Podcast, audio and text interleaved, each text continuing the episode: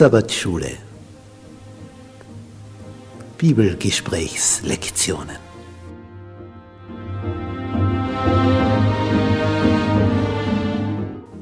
In Christus ruhen. In der Verbindung mit Jesus tiefe Geborgenheit finden.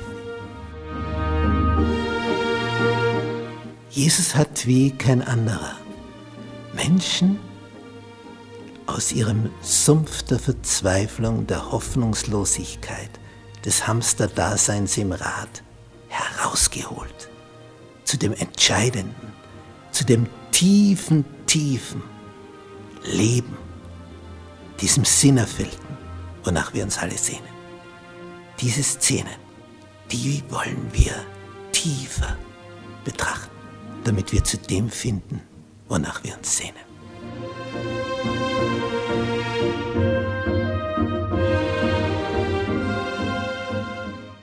Montag.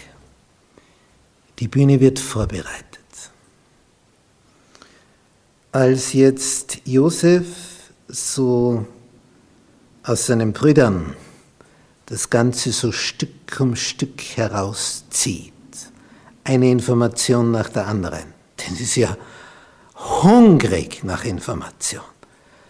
Er weiß ja nichts, überhaupt nichts. Und als er so Stück um Stück erfährt, lebt für ihn das Ganze wieder neu auf, damals beim Brunnen. Er, er sieht diese Gesichter, die er angefleht hat. Macht nicht das, was ihr vorhabt.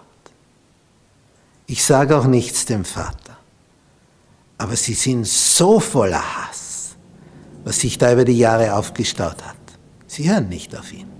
Und egal, was er ihnen auch kundtut und mit welchen Argumenten er sie zu bewegen versucht, sie sind unerbittlich. Und diese Gesichter sieht er jetzt wieder, einen nach dem anderen. Und die Jahre sind zwar vergangen, aber das muss man ja alles irgendwie verarbeiten. Er hat zwar mittlerweile Karriere gemacht, er ist aufgestiegen. Er ist Ministerpräsident in Ägypten, der damaligen Supermacht. Also er hat es geschafft, er ist jetzt on top, er ist jetzt oben an der Spitze. Und die sind ganz unten, sind einfach Nomaden, die in Zelten wohnen mit ihren Herden.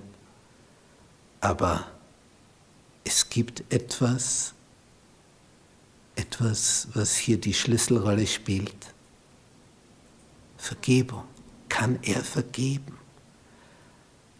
Kann er das so aufarbeiten, dass er hier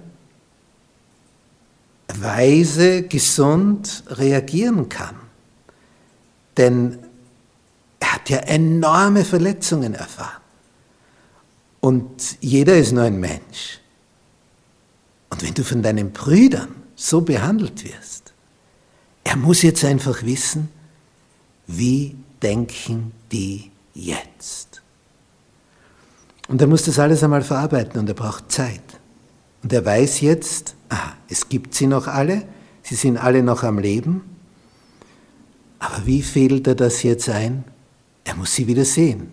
Und darum lässt er Simeon verhaften, ihn gewissermaßen als Bürge, als Pfand zurückbehalten, damit sie auf jeden Fall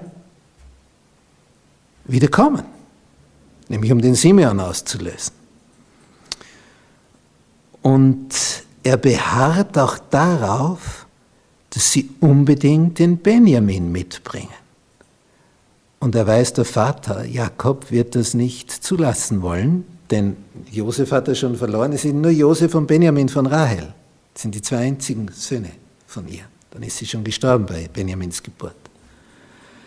Jetzt versucht Josef das so vorzubereiten, dass sie unbedingt wiederkommen und unbedingt Benjamin mitbringen, denn sie können ja auch sagen, ja, ja, der lebt, aber in Wirklichkeit lebt er nicht. Sicher kann er sich erst sein, wenn er ihn sieht. Und der Herr sagt, wenn ihr wiederkommt, um Getreide zu kaufen, sie werden wiederkommen, denn das geht noch sieben Jahre, also nicht mehr sieben, weil eines ist ja schon vergangen, aber wenn sie dann kommen, dann ist es so, er muss Benjamin sehen und er fehlt alles so ein, sie werden wieder hungrig sein, das Getreide wird aufgebraucht sein. Und er sagt, wenn ihr Benjamin nicht mithabt, dann gibt es kein Getreide. Versteht ihr? Ihr werdet mein Angesicht nicht einmal sehen. Ihr, ihr kommt völlig umsonst her. Entweder mit Benjamin, dann gibt es Getreide, ohne Benjamin könnt ihr gleich wieder umdrehen. Ihr kriegt nicht ein Körnchen. So viel ist ihm dran gelegen, seinen Bruder, nämlich seinen Vollbruder, die anderen sind Halbbrüder, wieder persönlich sehen zu dürfen.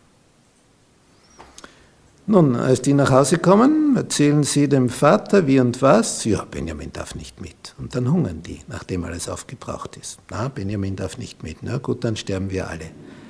Und dann merkt Jakob, ja, wenn wir alle sterben, dann kann ich ihn gerade so gut auch mitschicken. Und letztlich willigt er ein. Und die ganze Mannschaft zieht nach Ägypten.